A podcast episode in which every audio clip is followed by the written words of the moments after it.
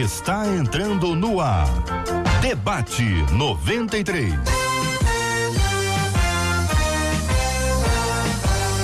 Realização 93 FM. Um oferecimento Pleno News. Notícias de verdade. Apresentação J.R. Vargas.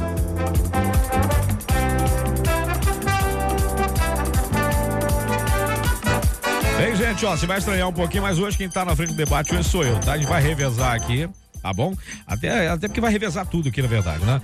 Pra gente poder preservar um ao outro e dar sempre aquela ideia e trazer para você que nós também, que a gente também tá se cuidando o tempo inteiro e todo mundo precisa se cuidar com relação ao que tá acontecendo aí com essa pandemia desse coronavírus, que daqui a pouquinho acaba, se Deus quiser.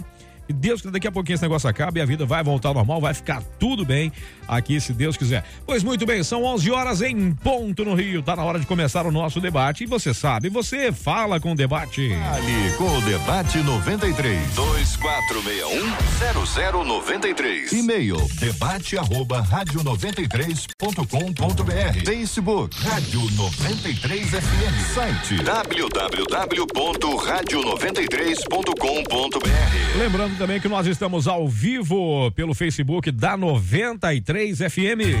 Fale com a 93 pelo WhatsApp 96803 8319. 96803 8319.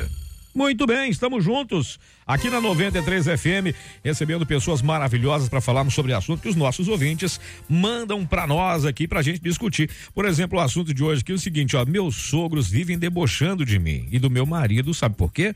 Porque nós somos cristãos. Eles dizem que nós ah, não devemos levar a Bíblia tão a sério. Por causa disso e também por tanta mentira, falsidade e bebida, decidimos não mais participar de nada com eles. Só que por causa do nosso afastamento, eles acabaram deixando de falar com a gente também. Erramos quando evitamos o contato para não pecarmos? Como recuperar uma relação familiar tão desgastada? De que maneira podemos demonstrar o amor sem ferir os nossos princípios cristãos?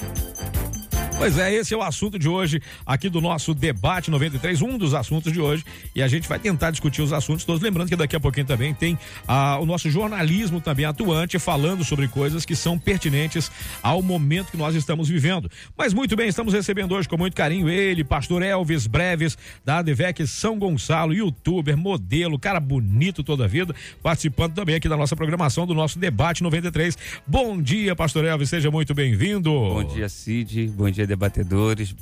É, olha, deixa eu te falar aqui. Fala. É, é, agora tem câmera, né? Tem, Não tem dá mais câmera, pra tem mentir, câmera. né?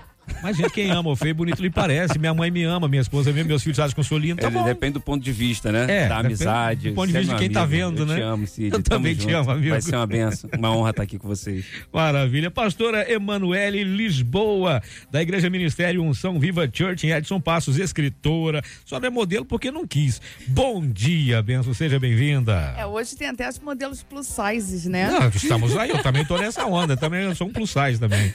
Gente, muito bom dia. Estou muito feliz e honrado de estar aqui. Cid, é maravilhoso estar aqui na presença de todos, na presença de vocês, na, na casa que é a 93. E um beijão para vocês que já estão ligadinhos na 93, vão participar desse debate com essa mesa que tá super seleta aqui. Só tem gente Maravilha. importante aqui hoje, Não hein, é? Cid? É até Elvis, né?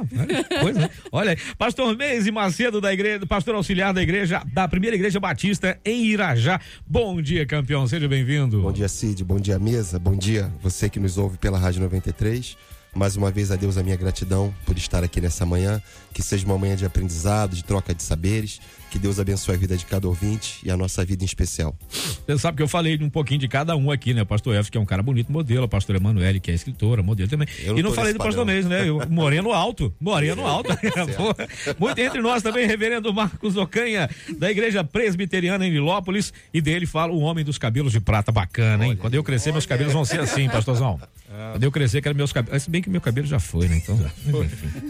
Seja bem-vindo, campeão. É, bom dia, Cid. Prazer. Só a igreja é Heliópolis.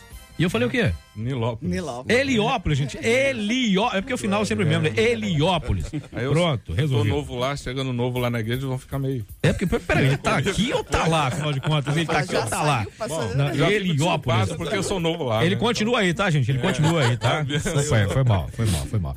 Gente, olha, o assunto de hoje é esse assunto e nós estamos falando sobre a, é, é, que, que os sogros aqui estão debochando do, do casal aqui e tal. Mas muito bem. O Juliano Medeiros, antes da gente entrar nesse assunto, Juliano Medeiros vai falar aqui ah, sobre ah, o, o atual momento. Diga lá, meu caro Juliano Medeiros, que nós temos aí. Bom dia, Cid, Buenos novamente. dias. Bom dia aqui a todos os debatedores.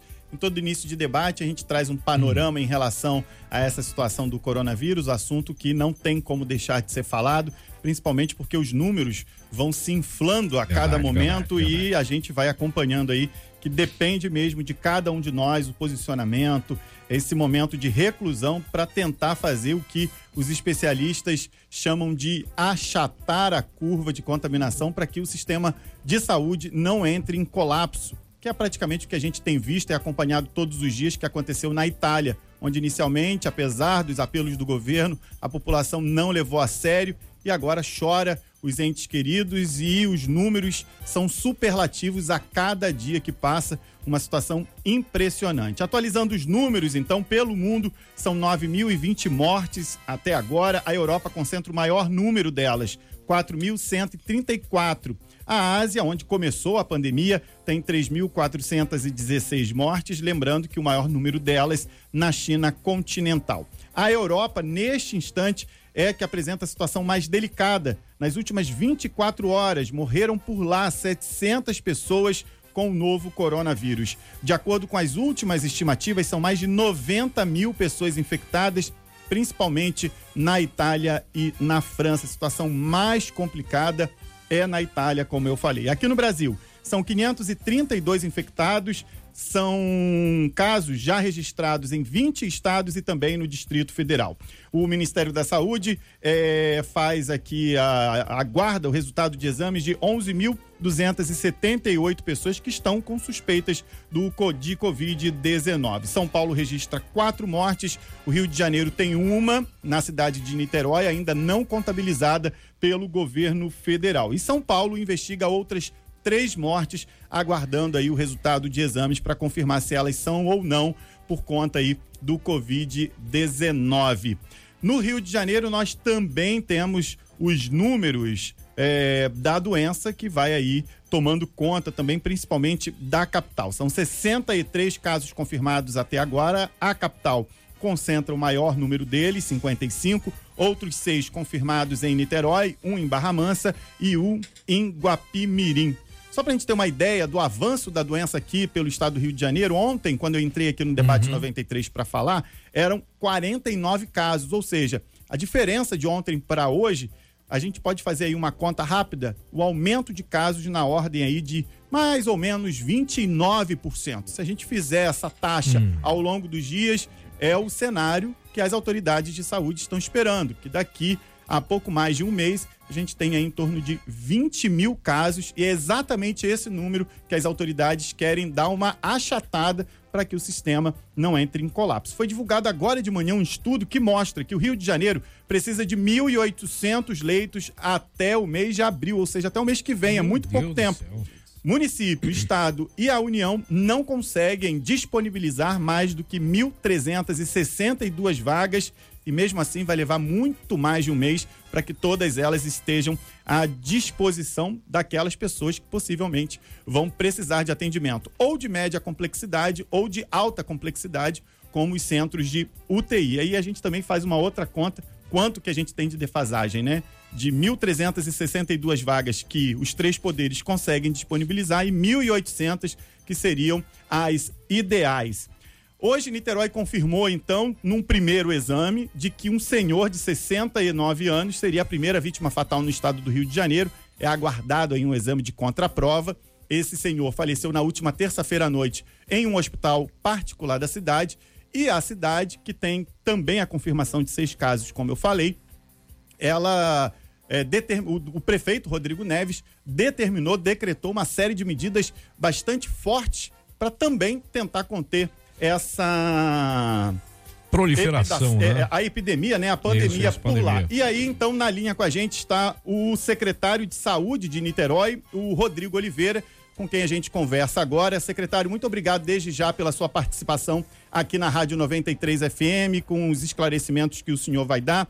Pois, pois bem, a gente teve então essa primeira morte, num primeiro instante confirmada pelo primeiro exame, aguardando a contraprova. Niterói fechou as praias, Niterói fechou o comércio. Quais são as estatísticas que vocês esperam aí para a cidade? Como vocês estão se preparando para o aumento de casos e o atendimento à população? Bom dia. Bom dia, bom dia a todas e todos os ouvintes. É, meu, agradecer a oportunidade de estar aqui também. É, a gente hoje, nós temos é, seis casos confirmados. A gente tem hoje 102 casos suspeitos que colheram o exame e aguardam o resultado. Entre eles, é, esse caso do óbito de terça-feira, é, que teve contato com uma pessoa que, é, que- foi confirmado a presença do Covid-19 e está aguardando a contraprova para confirmar. É, a gente está trabalhando com pensando no pior cenário, tanto do ponto de vista é, de transmissão quanto do ponto de vista da demanda para o sistema de saúde. Importante dizer que a gente, além de estar agora num esforço intenso para preparar a rede de saúde é, para o provável é, e breve, é, em breve, o provável expansão do número de casos que necessitem de hospitalização, a gente tem trabalhado também ações de comunicação e ações de contenção e isolamento social, muito baseado nas experiências e nas poucas, mas recentes e importantes experiências internacionais que tiveram é, resultado importante na redução da letalidade do Covid-19, né? Que é justamente é, fazer com que as pessoas fiquem em casa, é, fiquem em casa e não, não, não, é, a gente suspendeu os é, os eventos, o- o- os grandes eventos, é, fechamos os shoppings, inclusive agradecer o Plaza Shopping que antes da nossa orientação já fez o movimento de, de fechamento. Estamos conversando com as lideranças religiosas para não realizar é, neste momento é, cerimônias, cultos presenciais. É, então, assim, basicamente, a gente, e é importante dizer que a gente só vai conseguir enfrentar é, esse enorme desafio que está colocado para o mundo e para o país é, de forma coletiva. A gente não pode agora é, cair no conto do vigário de que eu, por exemplo, eu sou jovem e eu não vou pegar a doença ou eu não vou ter o caso. É primeiro que é uma doença muito recente, então em que pese que a, em que pese que de fato o, o- tem se demonstrado uma maior letalidade é, na população idosa e população que tem comorbidades, é, é uma doença muito recente com é, com uma transmissibilidade enorme e a gente não pode brincar tanto para proteger é, os nossos idosos quanto para diminuir ao máximo a circulação. Secretário, É, É. Desculpa tá, é, é, interrompê-lo. Secretário, uma outra pergunta que eu faço ao senhor, nesse momento, é a seguinte: ontem, inclusive, nós ouvimos aqui o prefeito do Rio de Janeiro, Marcelo Crivella, e essa pergunta também foi feita a ele, porque muitos dos ouvintes nos questionam nas redes sociais justamente em relação à orientação do que eles devem fazer nesse momento e onde eles devem procurar atendimento. O prefeito foi muito claro no que está sendo feito na cidade do Rio de Janeiro, que concentra até o momento 55 casos do total no estado do Rio de Janeiro. Sim. Na cidade de Niterói, que é a segunda cidade com mais casos e que Isso. nesse momento as pessoas acabam ficando em dúvida e de uma certa maneira também começam a perceber alguns sintomas que podem ser de gripe normal e acabam ficando é, apavoradas, querendo saber se elas estão ou não contaminadas pelo Covid-19. Qual é a recomendação da Secretaria Municipal de Saúde em relação? Eu estou com que tipo de sintoma? Quem é que deve procurar onde o atendimento aí? Bom, primeiro é importante, a gente, do ponto de vista do atendimento da saúde, tirando os, é, os procedimentos eletivos que, que, precisa, que tem que acontecer rapidamente, como cirurgias oncológicas e cirurgias cardíacas, é, a gente suspendeu todos os procedimentos eletivos. Então, tudo que é programável e, por- e- e pode esperar, a gente suspendeu, tanto do ponto de vista ambulatorial de consulta, quanto do ponto de vista cirúrgico. É, isso, isso é importante para a população ter, ter dimensão. É, a gente está, obviamente, a equipe da, as nossas equipes de atendimento ambulatorial estão se organizando para acompanhar os pacientes crônicos que precisam de remédio, que precisam, inclusive que são grupos é, de maior vulnerabilidade para para a doença, a gente está fazendo acompanhamento caso a caso. A gente tem aqui uma importante é, cobertura do programa médico de família que possibilita a gente fazer isso. Mas é muito importante que, a menos que o sintoma seja grave, o desconforto seja grave, ou seja, não, nós não estamos falando de um resfriado comum, é muito importante que a população fique em casa, que não vá procurar as unidades de saúde, porque é, pode acontecer duas coisas. Ou você não está é, é, infectado com, com o vírus e na unidade de saúde é um lugar espaço com maior risco pra, de infecção, ou você está infectado, porém com sintomas leves, então você não vai precisar de internação e aí você pode é, passar este, este vírus para outras pessoas que estarão lá é, em atendimento.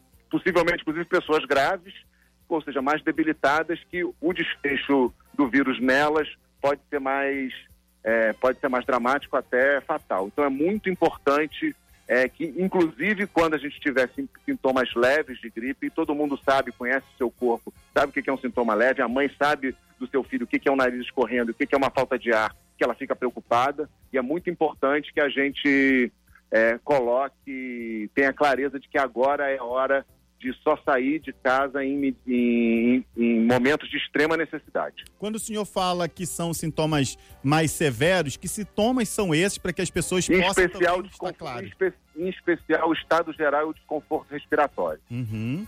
Okay. Óbvio que se, se qualquer paciente tiver outro problema de saúde grave, como por exemplo um abdômen agudo causado por uma apendicite, ele deve procurar também as unidades de emergência é, que já o atendem, né? Mas a gripe é importante. Se não tiver sintoma grave, como de forte desconforto respiratório ou queda no estado geral, é, é importante não ir para não ir para a unidade.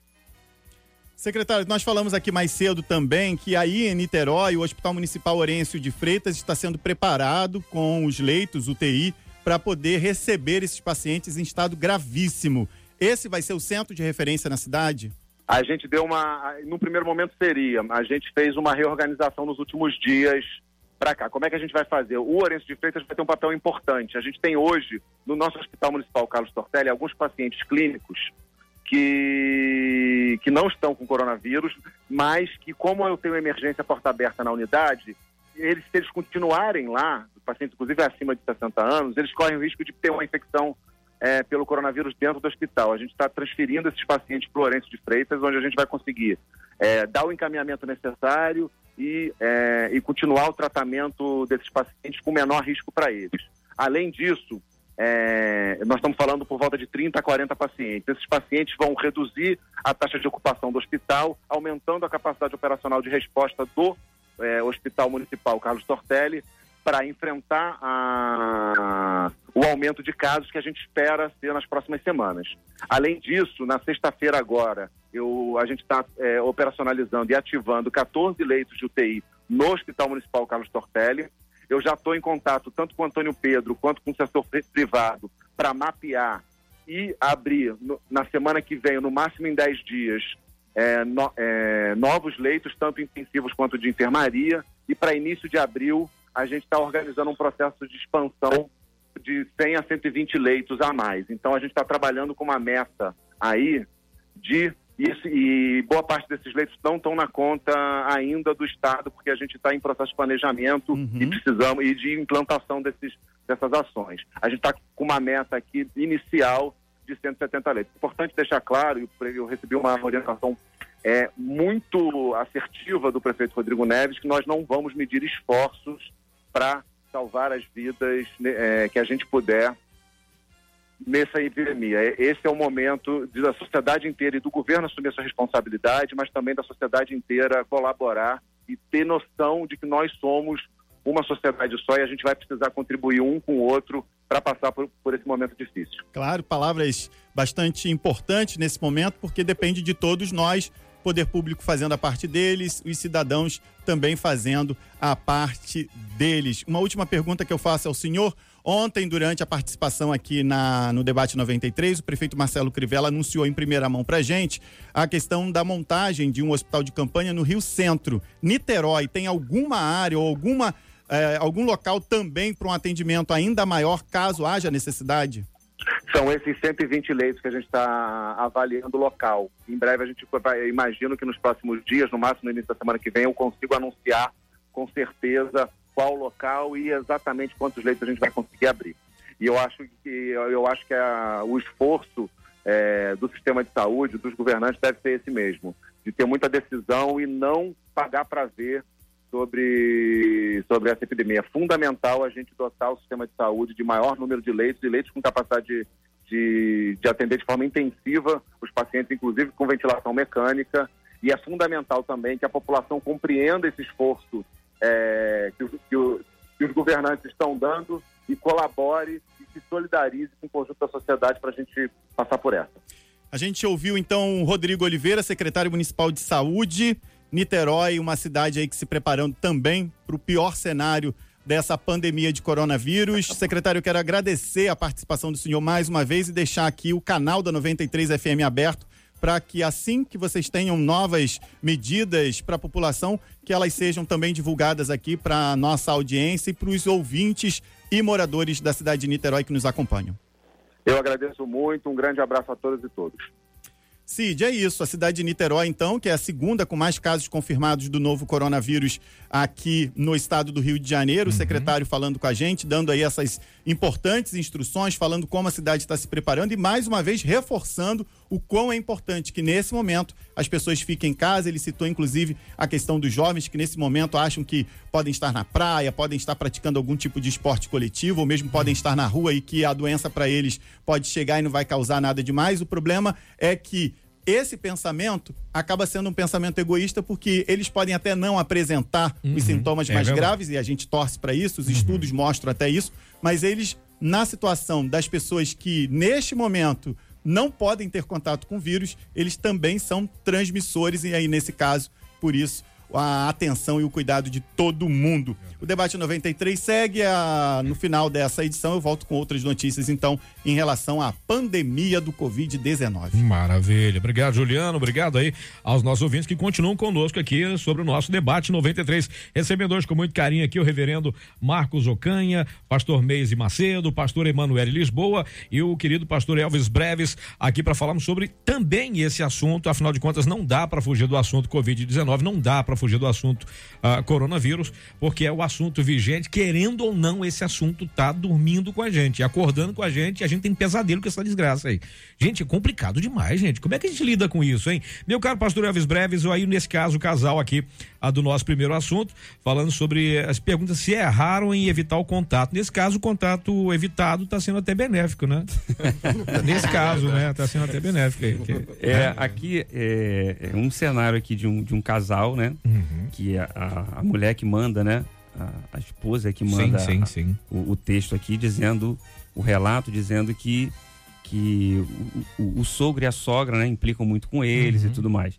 É, no direito, né? É, no direito, a, a pastora Manuela está sendo que é advogada, diz uhum. que existe o, o, o, principal e o acessório, né? Então você casa, né? O seu esposo é o, o no seu caso, a sua esposa, né? Uhum. É, é, melhor, é, a né? principal e os pais dela é acessório, não tem jeito.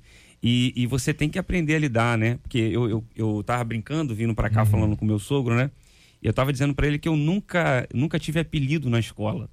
E olha que eu tinha características, sempre não tinha pequeno, apelido? nariz grande. e nunca tive, porque a pessoa tentava me colocar apelido, só que ela não conseguia, porque eu ria.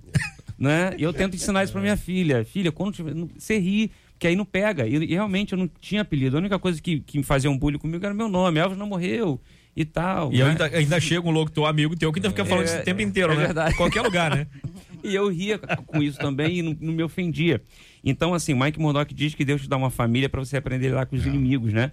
Então, se aprender a lidar com, com, seu, com a sua sogra, você vence o satanás, né?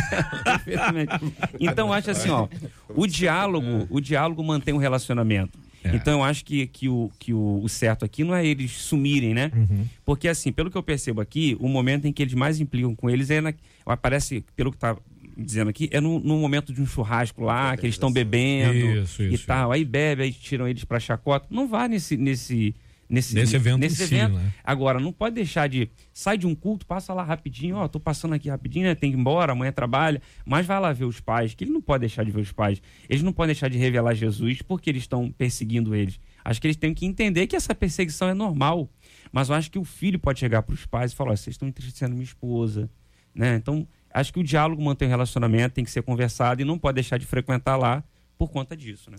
Pastor Emanuele, como advogado nesse. Não, não é. Enfim.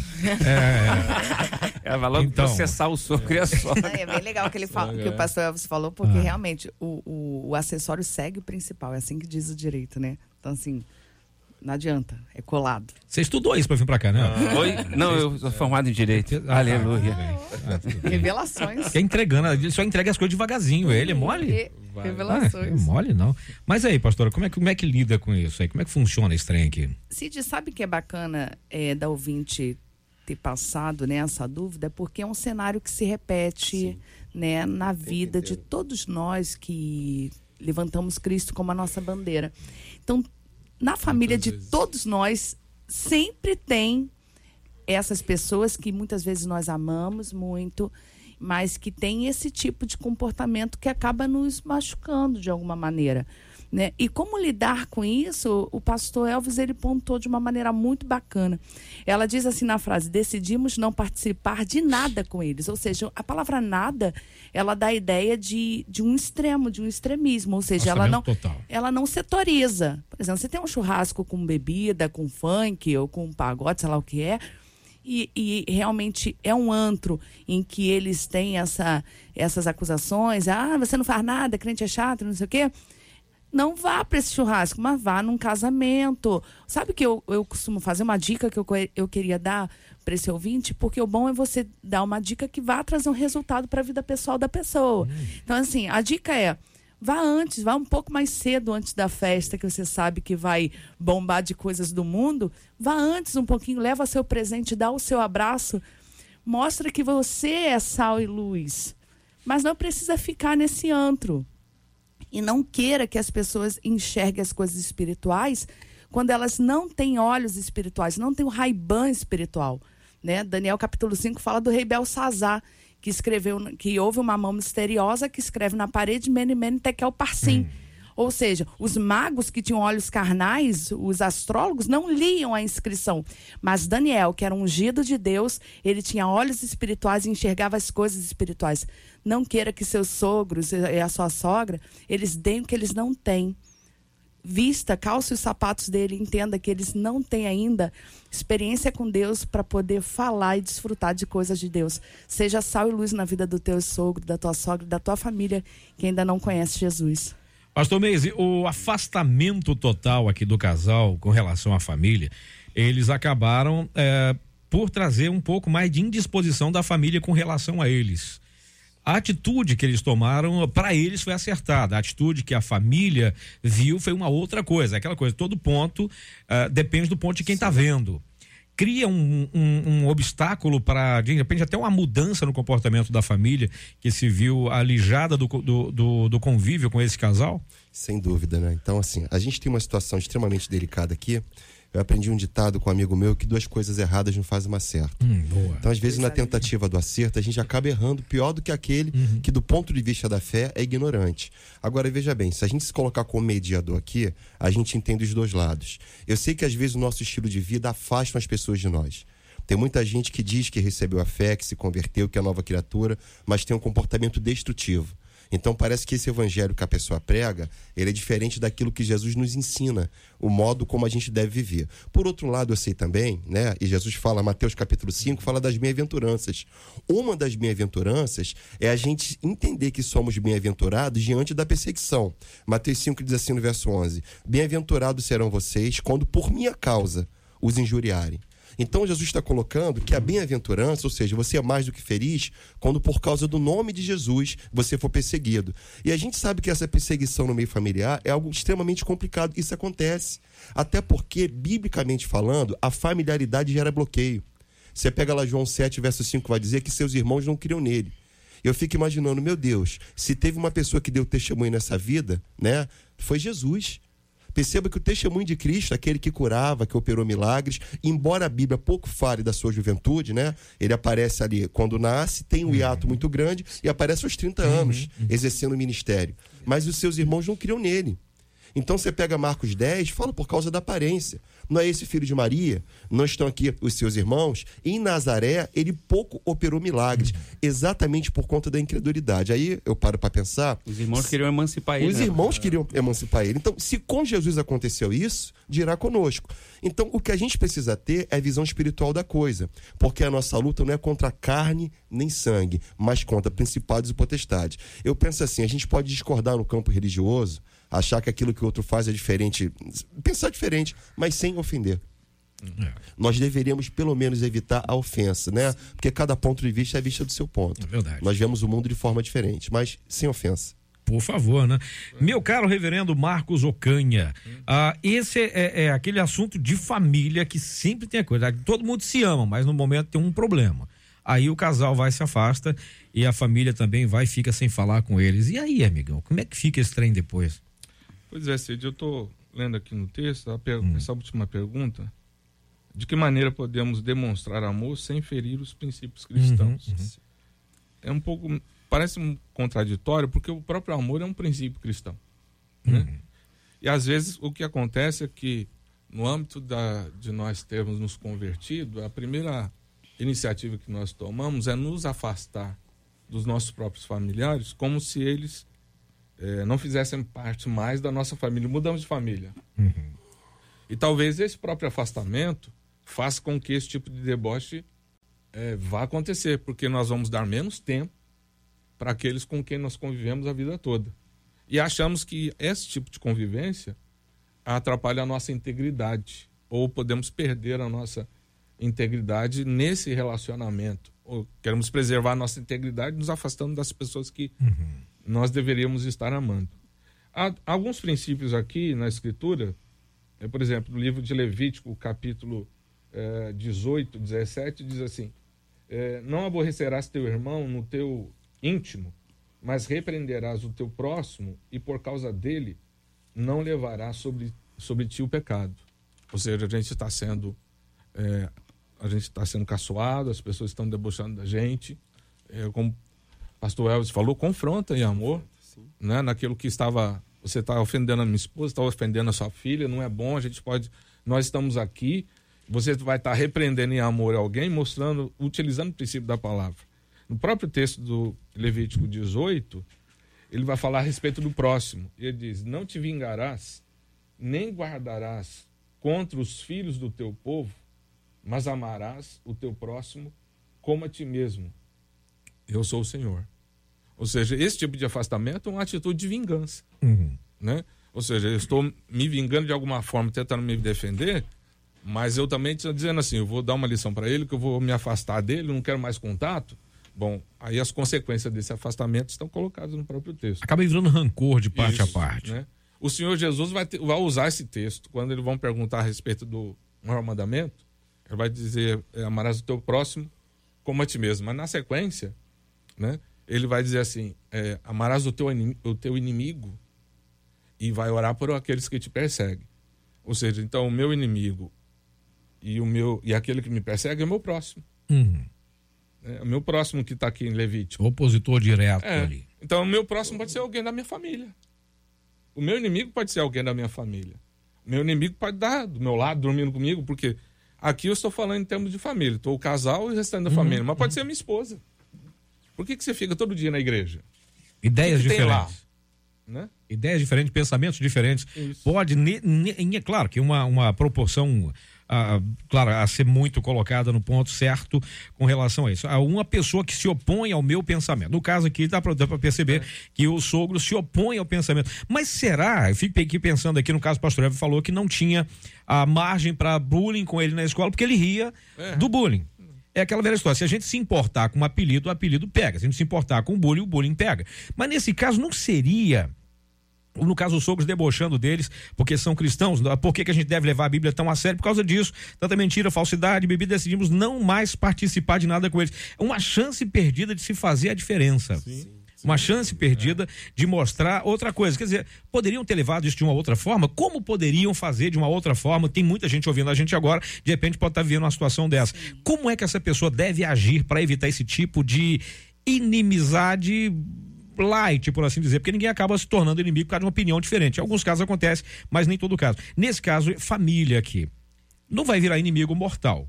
Não. Mas tem uma certa dose de rejeição nesse ponto. Como é que a gente dosa isso, fazendo que isso diminua, ah, dependendo do contato? Como é que a gente diminui isso, gente? Cid, é... Eu baguncei muito aqui? Vou... Não, não, não. Baguncei, você, né? você fez. Pareceu você o discurso trouxe... da Dilma, mas deu pra você... Eu continuo não, te amando. Tá com uma bomba assim incrível. Uhum. Tá com uma bomba incrível. Por quê? Eu vou, eu vou lá pro campo da, ah. da programação neurolinguística, uhum. tá? Todo comportamento. Foi o que eu tentei fazer, tá? Ah, sim. todo, é, existem uns pressupostos né, ah. na programação neurolinguística e um deles é que todo comportamento tem uma intenção. Né? Todo comportamento tem uma intenção. Então, nós temos, quando, quando existe uma situação, é, a nossa tendência é só olhar um lado da situação, olhar o nosso lado. Estamos sofrendo bullying, estamos sendo chacotados, é, é, é vítima de chocarrice e tal. Mas aí quando você olha para o outro lado e você fala assim: qual é a intenção dos meus sogros uhum. fazerem isso comigo? De repente a intenção deles é assim. É um alerta. Me prova que Poxa, eu tô errado. Vocês, vocês eram tão amáveis, vocês eram tão divertidos. Uhum. O que, que aconteceu com vocês? Então, quando ele debocha, é claro, não estou falando que isso é o certo. Estou falando que, que entendeu? Para levar a Bíblia menos Sim, a sério, né? Menos a é. sério, ou seja, será que eles também não se fecharam tanto ao ponto que criou um abismo entre ele e a família, uhum. ou seja, ele mudou a personalidade dele, mudou o comportamento dele, de maneira que as pessoas olham e não vê mais aquela pessoa que era antes. É claro que existe uma mudança, é, mas o Senhor também é alegria. Uhum. E às vezes o que, que acontece? A gente começa a ficar sério demais, duro demais, é, intocável demais. E eu vou falar algo que de repente é, não vejam como heresia o que eu vou falar. Mas antes de você ganhar alguém para Jesus, você tem que ganhar para você. Você tem que estar tá perto da pessoa. Como é que você vai ganhar o teu sogro, a tua sogra, a tua irmã, o teu pai, os teus amigos, se você está distante? Né? Como se fossem pessoas contagiosas. A tua alegria tem que contagiar essa pessoa. Você tem que ser influenciador na vida dessa pessoa. Né? Então, esse é meu ponto de vista. É. Sem dizer que a gente fica o tempo todo repreendendo aquelas pessoas com quem a gente até agora convivia, às vezes nem falando nada. Né? Mas a gente não gosta do que eles estão fazendo, ou da conversa que eles estão tendo, da maneira, mas a gente fica repreendendo. A gente mesmo acaba se afastando dessas pessoas, tendo uma outro, um outro tipo de comportamento. O senso de julgamento de, fica muito forte. De reprovação o tempo reprovação todo, né? Fica muito de reprovação forte. daquilo ali. É uma, Desculpa, uma, uma experiência que eu vivi, por exemplo, na faculdade. É, eu, eu sempre fui aquele cara assim, ao invés de eu sentar perto dos crentes, eu sentava lá com, com a galera mesmo, porque eu, eu, eu falei, eu não, não quero sair daqui só com canudo, né? Eu não vim para cá só para ter um diploma, eu vim para cá para revelar Jesus aqui dentro. Uhum. E aí os caras falavam assim, cara, você é um pastor gente boa. Você é, é, um, é um pastor diferente, né? Porque muitos tinham aquela ideia de que crente era de um jeito e eles uhum. perceberam que me era diferente. Então, por exemplo, é, todo período pessoal ia para casa de uma, uma menina lá, que tinha um piscinão na casa dela, e aí o pessoal misturava é, é vodka com Red Bull, demônio, hum. misturava e bebia, né? E aí eu não ia. Né? Eu não ia, assim. Ah, é tudo processo. Por que, né? que eu não ia? E aí, pô, as meninas de biquíni e tal, aquela coisa toda. Aí, daqui a pouco, um ficava com fulana, depois... Pô, uma fulana é casada? Falou, não, mas depois que mistura Red Bull com não sei o que, demônio bebe, aí ninguém uhum, sabe quem é mais quem. Ninguém. E eu não ia. Aí eles, uma vez, perguntaram, cara, por que, que você nunca vai? Você sempre fala que tá fazendo não sei o que, tá não sei o que lá. Aí eu falo, cara, porque o diabo é igual o Timaya, né, mano? Isso aqui é um motivo. Eu falei, eu não vou. mas os caras esperam alguma coisa nisso. Mas os caras me entendiam por quê? Uhum. Porque sabiam que eu era gente boa, né? Uhum. Porque é, às vezes os caras falavam assim, pô, o negócio de não pode ter relação antes do casamento, pô, isso aí não existe isso e tal. Pô, as novinhas aí tudo. Aí eu falar pro cara, eu falo, pô, cara, você tem filha? Ele falou, tenho. Imagina quando sua Pois filha é. tiver adolescente, você vai deixar o namorado dela pegar a novinha das... Não, eu falei, então, cara. Então sempre tinha uma forma de falar, um jeito de falar. Era gente boa, estava envolvido com eles. É, Mas então, sem deixar de ser o pastor. sem deixar de ser, de ser o pastor, sem deixar de acreditar no que eu Uhum. acredito, sem fazer concessões, você entende? Então os caras me entendiam. Eu acho que foi, foi o que a pastora falou. Você, você, quando você se converte, você muda. Só que você não vira um alienígena, né? É por aí. Então você Você tem você que não é entrar mais do nos mundo, mas não é com a IP, né? estratégia, É entende? territorialista, né? Familiar, assim, dentro de casa. É complicado. A gente vive num mundo de. A minha esposa mandou uma mensagem aqui. Às vezes a gente não quer Ih, falar do rapaz. nosso testemunho. Botou aqui. Lembra quando meu pai te afrontava? Quando você estava orando? Eu morei um tempo da minha vida com meu sogro. Meu sogro não era cristão. Muito pelo contrário. A prática de vida dele era diametralmente oposta à minha. Mas eu- é, é, a minha estratégia era ficar quieto. E graças a Deus, no final da vida, ele se converteu. E foi uma conversão muito natural. Saí de casa para visitá-lo, já meio que em estado terminal, e ele falou: Meu Jean, eu quero aceitar o Jesus que você serve. Então, assim, é um testemunho que valeu a pena. Né? Porque às vezes o que você semeia na vida de alguém são outras pessoas que colhem. E é muito difícil para alguém que é da sua família, que viu você crescer, né? Viu você se desenvolvendo, e de repente você fala que é cristão, isso é um choque muito grande de realidade. Mas a gente sabe que esse Deus que a gente serve é um Deus que transforma a nossa natureza. Então, às vezes, as pessoas não creem na nossa conversão, sobretudo por conta do nosso testemunho do passado. Né? O mundo vive muito no- na metodologia da meritocracia e a gente, eles não entendem o conceito da graça, daquilo que é a graça, desse Deus que transforma pela graça, independentemente do nosso testemunho. Nós é que precisamos ter esse discernimento e entender que Jesus fala que a perseguição é motivo de regozijo, não motivo de tristeza. É, Jesus fala lá em João 15, verso 18, né, que antes de perseguirem vocês, primeiro perseguiram a mim. Então, o que eu diria aqui para o nosso ouvinte, né, é que você possa dar testemunho de boca fechada. Tem horas que você tem que suportar afronta, né, como a Bíblia fala de Jesus, de boca fechada. Como ovelha muda, ele foi levado ao matadouro, diz Isaías 53. E tem horas que a única estratégia que você tem que adotar é você sofrer de boca calada, sabendo que em tempo oportuno o Espírito Santo há de convencer essas pessoas. Porque muitas pessoas que nos perseguiram no passado, hoje nos chamam de irmãos né? A obra do Espírito Santo foi feita, mas pelo quê? Pelo nosso testemunho. Agora isso é muito complicado, por quê? Porque às vezes o nosso coração, ele é ferido. E às vezes uma pessoa ferida, a tendência é que ela fira também. Então, por isso que eu falei ainda agora aqui, que duas coisas erradas não fazem uma certa. Se a gente tem entendido que as pessoas têm errado contra nós, que a gente possa acertar diante de Deus. Porque ninguém pode contra a verdade senão pela verdade. Então a gente vive essa verdade do Evangelho e viver no mundo não é um parque de diversões, não. No mundo tereis aflições. O que não pode faltar para nós é bom ânimo. Agora, esse campo missionário chamado família não é fácil. Fácil. Aí a gente chega naquela curva que a gente não quer chegar por causa do meu orgulho. Não, não vou chegar perto porque já fizeram isso comigo e tal, tal, tal. Só que agora a pessoa entendeu que foi uma chance perdida de fazer a diferença, de fazer exatamente como vocês estão falando aí. Agora eu quero fazer o caminho inverso. Agora eu preciso me aproximar deles. E agora, como é que eu faço para tentar voltar às boas com a minha família, que até agora há pouco tempo eu não queria papo com eles, agora eles não querem papo comigo, porque eu não levo a Bíblia muito a sério, porque eu mudei meu comportamento, e agora eles já sabem que, puxa vida, eu não fui tão transformado assim, porque eu não entendi. Eu precisava me manter humilde e voltar e fazer com que a minha família volte o seu pensamento para mim. E agora, como é que eu faço para voltar lá, meu caro reverendo Marcos Ocanha? O que, que eu faço para voltar agora, hein? É, vai ter que desenvolver o princípio da humildade. Sim, aqui, é, é humildade mesmo. né? Ele vai É aceitar, vai, Por isso Vai que eu falei do orgulho. Chega que aquela curva do orgulho, né? né? vai ter que quebrar. Vai ter que- Se quebrar diante de Deus, primeiramente, Aham. né?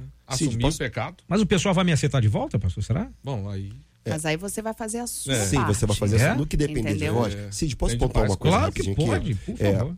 Uma coisa interessante que está aqui no relato, está intrínseco aqui. Uhum, uhum. Está dizendo aqui, meus sogros vivem debochando. Ou seja, marido e mulher tem uma queixa contra o sogro e a sogra. Possivelmente esse casal, quando se afaste, se esse casal tem filho, tira os filhos da convivência dos avós. Verdade. O sofrimento para os avós, às vezes, é algo assim incalculável.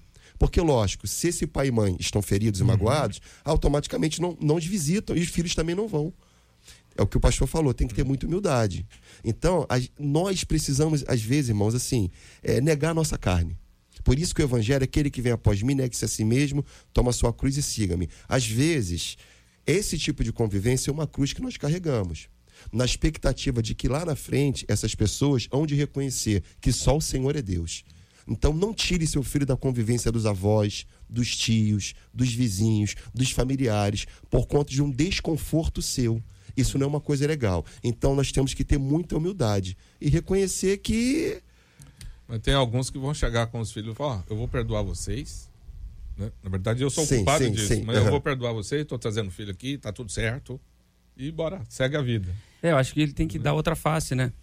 Tem que dar outra face, ele procurar os pais lá, conversar, né? E, e é o seguinte, se fazer de tolo, né? Falar, olha, eu também quando não era crente, eu achava crente coisa de outro mundo. Eu entendo vocês, olhando do, do ponto de vista de vocês, eu também entendo, que eu já também, um período não fui crente, né? E também achava um absurdo quem era crente, quem acreditava na Bíblia. E, e fazer o jogo deles, né? Mas a gente se ama. O importante é que eu te amo. As nossas indiferenças, né? Não tem é, é maior do que o amor que sentimos pelo né, tipo de discurso da Dilma. E mostrar que a Fala Bíblia, alguma coisa, é. Não, e mostrar que na Bíblia que eles falam para não levar tão a sério, tem exatamente essa lição. Exatamente. Agora, Não, é é- não é uma coisa. Não, mas peraí, você tá levando tão a sério. Tô levando a sério esse princípio aqui. Que fala que eu preciso manter a comunhão com vocês, porque a gente é uma família, nós nos amamos. E o próprio Cristo falou isso. Quer dizer, uma chance também, né? Agora, assim, vamos tacar uma bomba, né? Eita! Tacar uma bomba aqui. Existem pessoas que, mesmo você fazendo a sua parte, mesmo você dando outra face, elas simplesmente não aceitam. Tem isso também. tá? Tem Elas trem também. simplesmente não aceitam. Não aceitam a tua aproximação, não aceitam um diálogo como, poxa, não trata assim minha esposa. E a pessoa ainda vai ficar mais irada, mais chateada e se distanciar mais. Corre o risco de você deixar os seus filhos com essa pessoa e elas fazerem é, uma alienação parental contra você, falar mal de você. Então, é orar e vigiar, ou seja, faça a tua parte independente do que o outro vai receber, como o outro vai receber e como ele vai te tratar. Você faz a tua parte. Agora, é, entenda que nem sempre o resultado vai ser o que você espera. Mas faça assim mesmo. Né? Faça assim mesmo, É, aqui, independente pelo do visto, resultado os pais se gerado. afastaram porque eles, Eles se afastaram. eles se afastaram, É, deixaram de ir, né? Deixaram de ir, os pais tá lá. deixaram de falar. Então, Continuar amando quem nos faz mal é alguma coisa assim sobrenatural. sim. Então, o princípio que ela está colocando ali para se desenvolver é o amor de Deus. Ou seja, é a incondicionalidade desse amor. Eu vou continuar amando meus pais Inde- apesar independente do, do que, deboche. do que É, vai vir. Porque senão, se a gente for pensar na questão do, do que um faz, do que outro faz, a gente sempre vai na- na- ficar na relação de culpa e perdão, culpa e perdão. Sim. né? A gente vai levar lá, vai ter a questão da, da alienação parental e a gente vai ficar afastado e aproximando, afastado e aproximando. Partindo dessa, dessa bomba que a pastora Emanuele falou aí, sobre tem gente que não vai aceitar. E quando há essa rejeição dessa, dessa aliança voltar a ser uma aliança? E quando é essa rejeição, gente? A pessoa tem que estar preparada para tudo, né? Esteja pronto para tudo, para tudo de bom, mas também esteja preparado para aquilo que não é bom. Como é que vai funcionar nesse caso se agora a família não quiser mais? Vai ser mais um exercício de fé, mais um exercício de humildade, mais insistência ou deixa para lá? E a gente canta um corinho. caso é os avós que não querem mais? É, suponhamos que isso aconteça. Isso acontece. É, isso isso que eu tô dizendo. Tem Isso gente é que fica com o coração tão duro Isso é e, gente e aí tá complica. aqui, por exemplo, o Brasil é um país, reais, né? o, país é um- o, o Bra- o nosso país é um país muito tranquilo para se conviver do ponto de vista religioso, Uhum. apesar desse tipo de questão. Mas tem famílias islâmicas, né? É, nós temos países aí que se a pessoa disser que ela se converteu, é, ela pode ser penalizada, ela pode ser apedrejada, ela pode ser morta. Tem certas religiões no Brasil que se algum membro da família se converte, essa pessoa é excomungada. E às vezes esse é o preço que nós pagamos pela fé que nós abraçamos, né? Agora, que isso não parta de nós. Tem horas que não tem jeito, a gente acaba pagando o preço. A Bíblia diz que Deus não leva em conta o tempo da ignorância. Graças a Deus. Graças a Deus por isso. Mas às vezes também a fé que nós abraçamos, ela traz um preço muito caro. A gente paga um preço caro por isso. Jesus também pagou um preço caro por isso. Você vê que aqueles que o perseguiram, quando ele estava na cruz, disseram verdadeiramente este era o filho de Deus.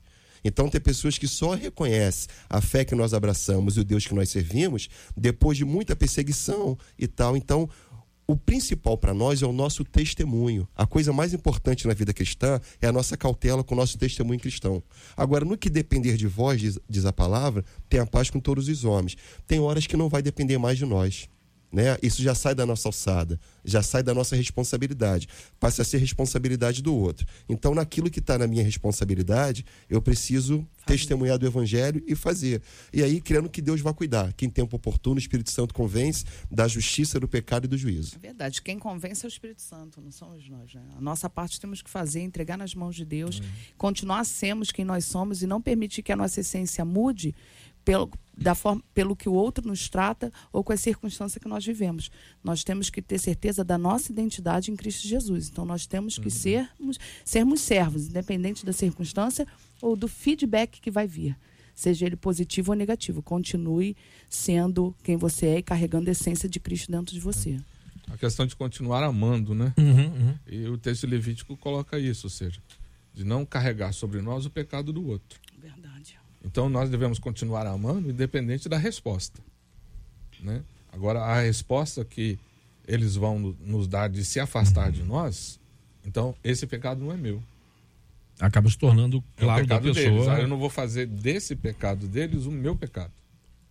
E nem usar isso como de ficar desculpa. Né? Contrariado, né? De ficar angustiado, nem usar como desculpa. De, amar, né? de desculpa para também. Para continuar fazendo tá. Estava certo? É verdade. Não é isso. É, quando, quando a Bíblia diz que os nossos familiares seriam os nossos nossos inimigos, né? Uhum. Não é no sentido da gente enxergar eles como os nossos inimigos, sim, mas às vezes eles se tornam os nossos inimigos por, por nos, nos, ver como inimigos, né? Sim, sim. Que, é, que, é, o que o pastor falou. É, é, é, a religião da sua família que não permite, uhum. né? E, e, aí você eh, decidiu por Jesus e eles te excomungaram. Então você para eles é é o inimigo número um, né? E aí, nesse caso você toca a tua vida, né? Vive a tua vida orando para que Deus possa transformar a vida dele. Né? Mateus capítulo 10 fala da chegada do reino de Deus. No verso 34, Jesus vai dizer: Não pense que eu vim trazer paz à terra. Não vim trazer paz, mas a espada. Ele não está dizendo que ele veio aqui para matar. Ele está dizendo que a chegada do reino automaticamente traz uma divisão. Aí diz o texto: Eu não vim trazer paz. Né?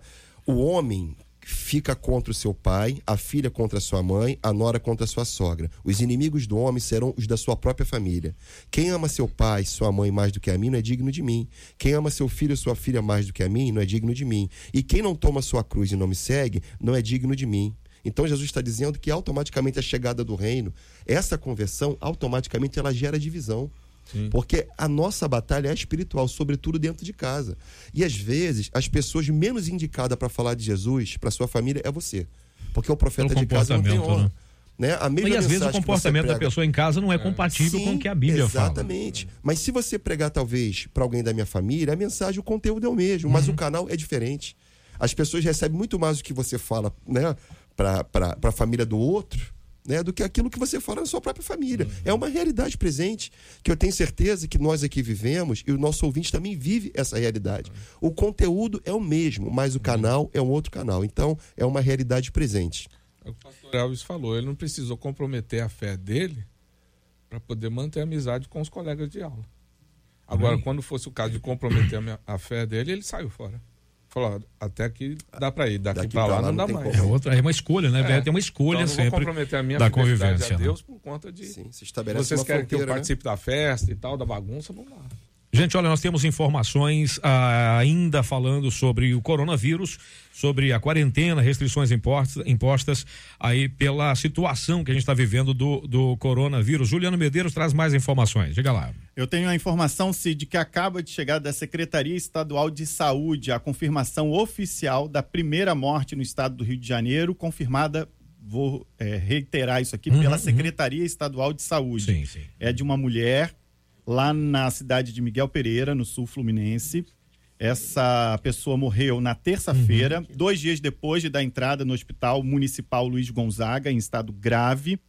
Ela então passa a ser a primeira morte oficial, oficializada pela Secretaria uhum. Estadual de Saúde. Mais cedo nós falamos que o prefeito de Niterói veio a público dizer que é a primeira morte lá na cidade uhum. pelo uhum. coronavírus de um senhor de 69 anos. E aí as pessoas vão perguntar: é fake news, não é fake news, estão informando que a primeira morte não é. Existe aí um, um, atraso no momento de informações e também nos exames que são lentos. Então, quando o prefeito de Niterói veio a público dizer que o senhor de 69 anos de lá tinha falecido Uhum, e uhum. que já o primeiro teste deu positivo, é aguardado uma contraprova que faz parte do Sim. protocolo para que isso entre, então, nos dados oficiais da Secretaria Estadual de Saúde e depois esses dados sejam repassados ao Ministério da Saúde. Então, assim, Niterói tem a autonomia de Uhum. informar que o primeiro resultado deu positivo para este paciente. E agora a Secretaria Estadual de Saúde, com exames de iniciais e de contraprova, confirma então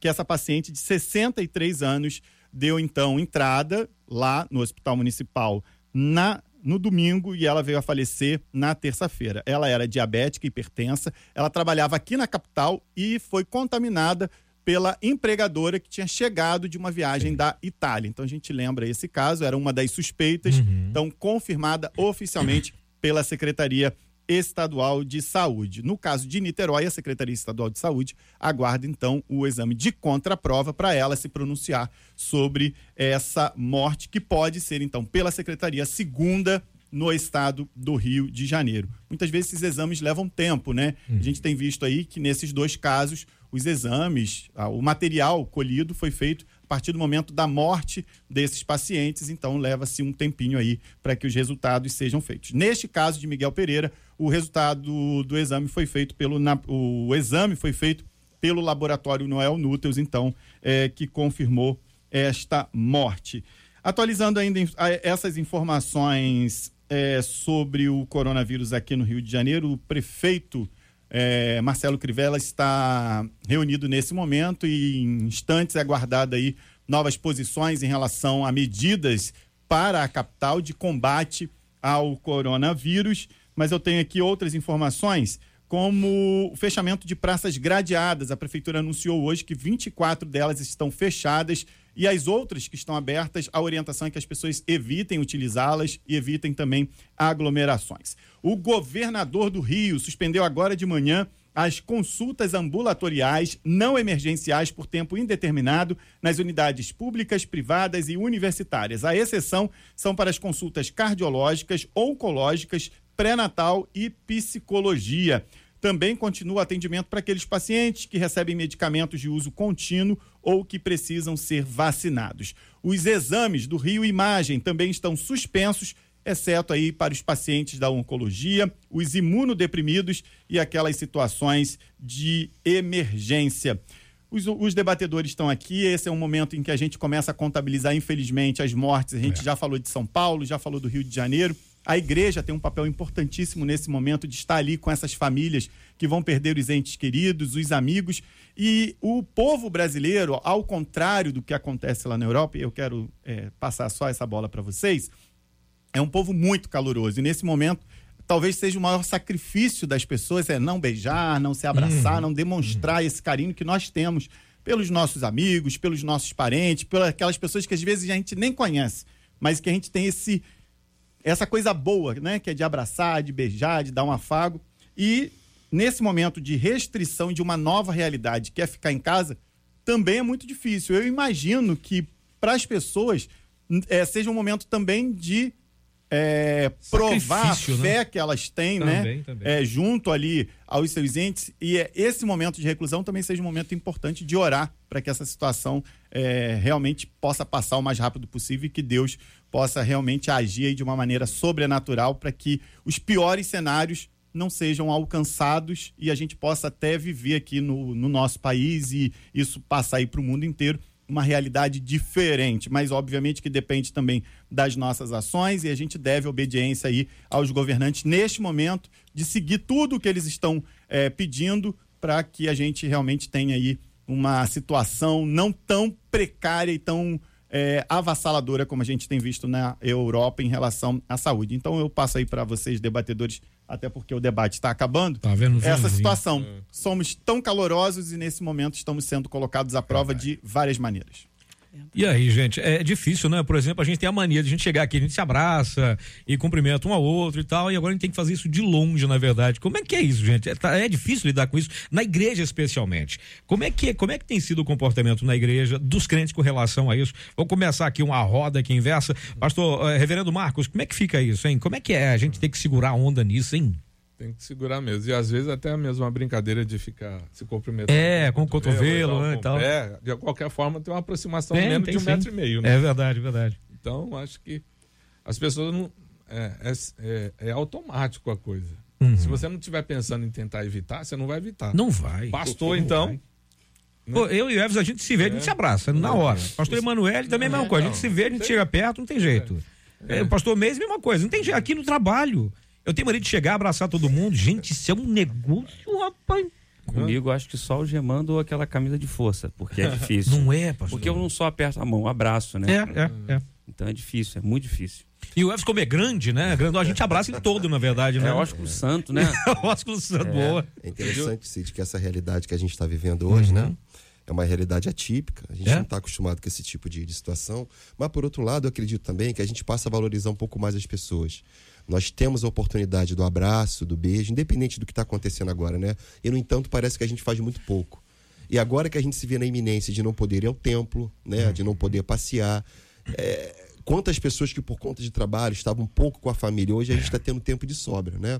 Então, o que a gente não pode permitir é que essa distração, o desespero, faça com que a gente saia do eixo. Então, é manter o equilíbrio, é ter a nossa vida de oração, reunir a nossa família nesse momento agora para clamar. Nós cremos no poder dos joelhos que se dobram e a Bíblia diz que a oração de um justo pode muito em seus efeitos. Mas quando esse surto passar, eu acredito que fica a grande lição para nós de usar mais a rede social, que está funcionando por sinal muito bem, e de também né, a gente valorizar o, o contato.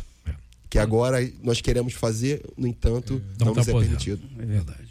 Bem, eu que sou sinestésica, né? Que eu gosto de pegar, falo pegando. Tá sendo difícil demais, né? Demais, né? Um desafio. Eu tô me sentindo aquele. Já viu aquele gatinho Pepe Gambá, que o gatinho vai agarrar o, o gambá. Né? Ela foi sentindo- longe agora lembrar É disso, hein? Pepe Gambá, né? Olha, isso é antigo. É porque era criança quando viu, né? É. É, Bebezinho. vamos, vamos é, é, era- e aí o que, que acontece? Está sendo bem difícil, mas eu vou pegar um gancho no que o pastor falou. Eu sei que estamos vivendo um momento de crise, é, um momento caótico generalizado, mas vamos tentar tirar algo bom dessa crise. Nem que seja. Se você está em casa, você vai ter mais tempo para se consagrar, mais tempo para orar, mais tempo para curtir a tua família, mais tempo para estar com as pessoas que você ama. E quando essa crise acabar, dê valor às pequenas coisas. O passeio na rua, a idinha na praça com os filhos, abraçar quem você ama e estar dentro da casa, dentro do templo. Como é maravilhoso. Às vezes a gente, por pouca coisa, fica no sofá da sala. E hoje a gente não pode estar no templo, É. porque ou é idoso, ou é uma criança, são, ou é imuno. né? O risco, né? O Ou- grupo de ou- risco. É, ou pessoas que têm alguma doença, imunodeprimidos, né, que eles falam. Mas dê valor às pequenas coisas, porque isso, isso vai passar. Eu creio que a mão do Senhor está sobre a nossa nação, a mão do Senhor está sobre o nosso planeta, a mão do Senhor está sobre a nossa vida.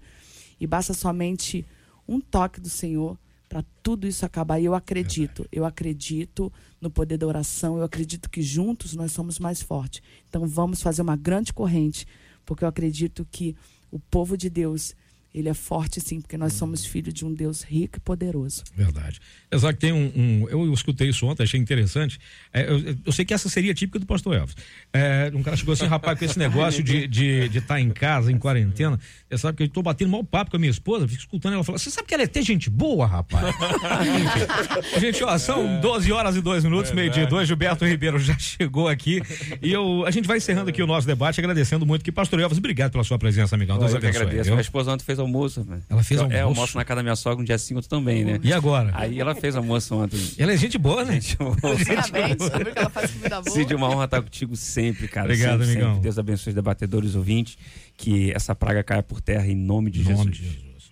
Reverendo Marcos Ocanha, obrigado pela sua presença. Deus abençoe. Eu que agradeço, Cid, e que Deus esteja nos guardando, Amém. nos abençoando.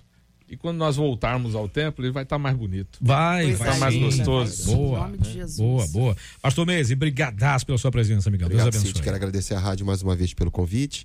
Mandar um abraço aqui pro meu pastor, pastor João Emílio, que tem transmitido uma live todos os dias, de segunda a sábado, oito e meia da noite. Então, você é membro da nossa igreja, acessa lá o Instagram e o Facebook Igreja de Irajá. Você pode entrar no site da igreja, igrejadeirajá.org.br. Que Deus a todos abençoe. Pastor, que aliás é meu conterrâneo, né? Sim. Mineiro, Mineiro demais de da conta, né? Caipira, igual a mim, né? Graças a Deus, né? Pastor Emanuel, obrigado pela presença, Eu que benção. agradeço, é maravilhoso estar com você, Cid, com a família 93. Obrigado, ouvinte, você que ficou com a gente até agora. É, segue lá no Instagram, Pastor Emanuele. favor. Segue lá, Pastor Emanuele no Instagram. Quero mandar um beijo pro meu marido, né? Pastor, meu pastor, Pastor Bruno, mais lindo que existe. As minhas ovelhas de, da Unção Viva Church. E um beijo para todo o pessoal de Mesquita, da Chatuba. E tem gente nos ouvindo hoje do Rio Grande do Sul, Tapejara. Que isso? Pessoal do Sul mandou mensagem aqui. Simone, da produção cultural da, da Prefeitura de Itapejara, tá ligadinha na 93. Um beijo para você e para todo o povo de Itapejara. Bar, tri legal. Tri legal Olha. isso, Bar? Meu caro pastor Marcos, por favor, nos leve a Deus em oração. A gente encerra o nosso debate, a gente volta amanhã. Amanhã, amanhã, amanhã. Amanhã a gente volta, amanhã, ainda é sexta-feira ainda, misericórdia. E a gente volta amanhã. Gilberto Ribeiro já chegou, daqui a pouquinho começa o Pediu, Tocou. Pastor, por gentileza. Senhor Deus, nós nos colocamos diante do Senhor agora, rogando-te que tenhas misericórdia de nós. Que o Senhor faça cessar a praga. Que o Senhor, ó Deus, guarde o teu povo, livre o teu povo. E nos dê, ó Deus, a oportunidade de, nesse tempo, podermos testemunhar que o Senhor é bom e que a sua misericórdia dura para sempre. Aqueles, ó Deus, que podem estar agora alcançados por esse vírus, que o Senhor dê condições, ó Deus, ao Estado, ao país, ó Deus, de tratar dessas pessoas. Nós cremos na intervenção miraculosa do Senhor sobre essas vidas e clamamos para que assim seja. Mas cremos, ó Deus, na instrumentalidade do Senhor de usar todos os meios possíveis para que essa enfermidade não nos alcance e quando nos alcançar o Senhor possa prover a cura para todos nós. Oramos a Ti, ó Deus, e rogamos essas bênçãos em nome de Jesus, Teu Filho. Amém, Senhor.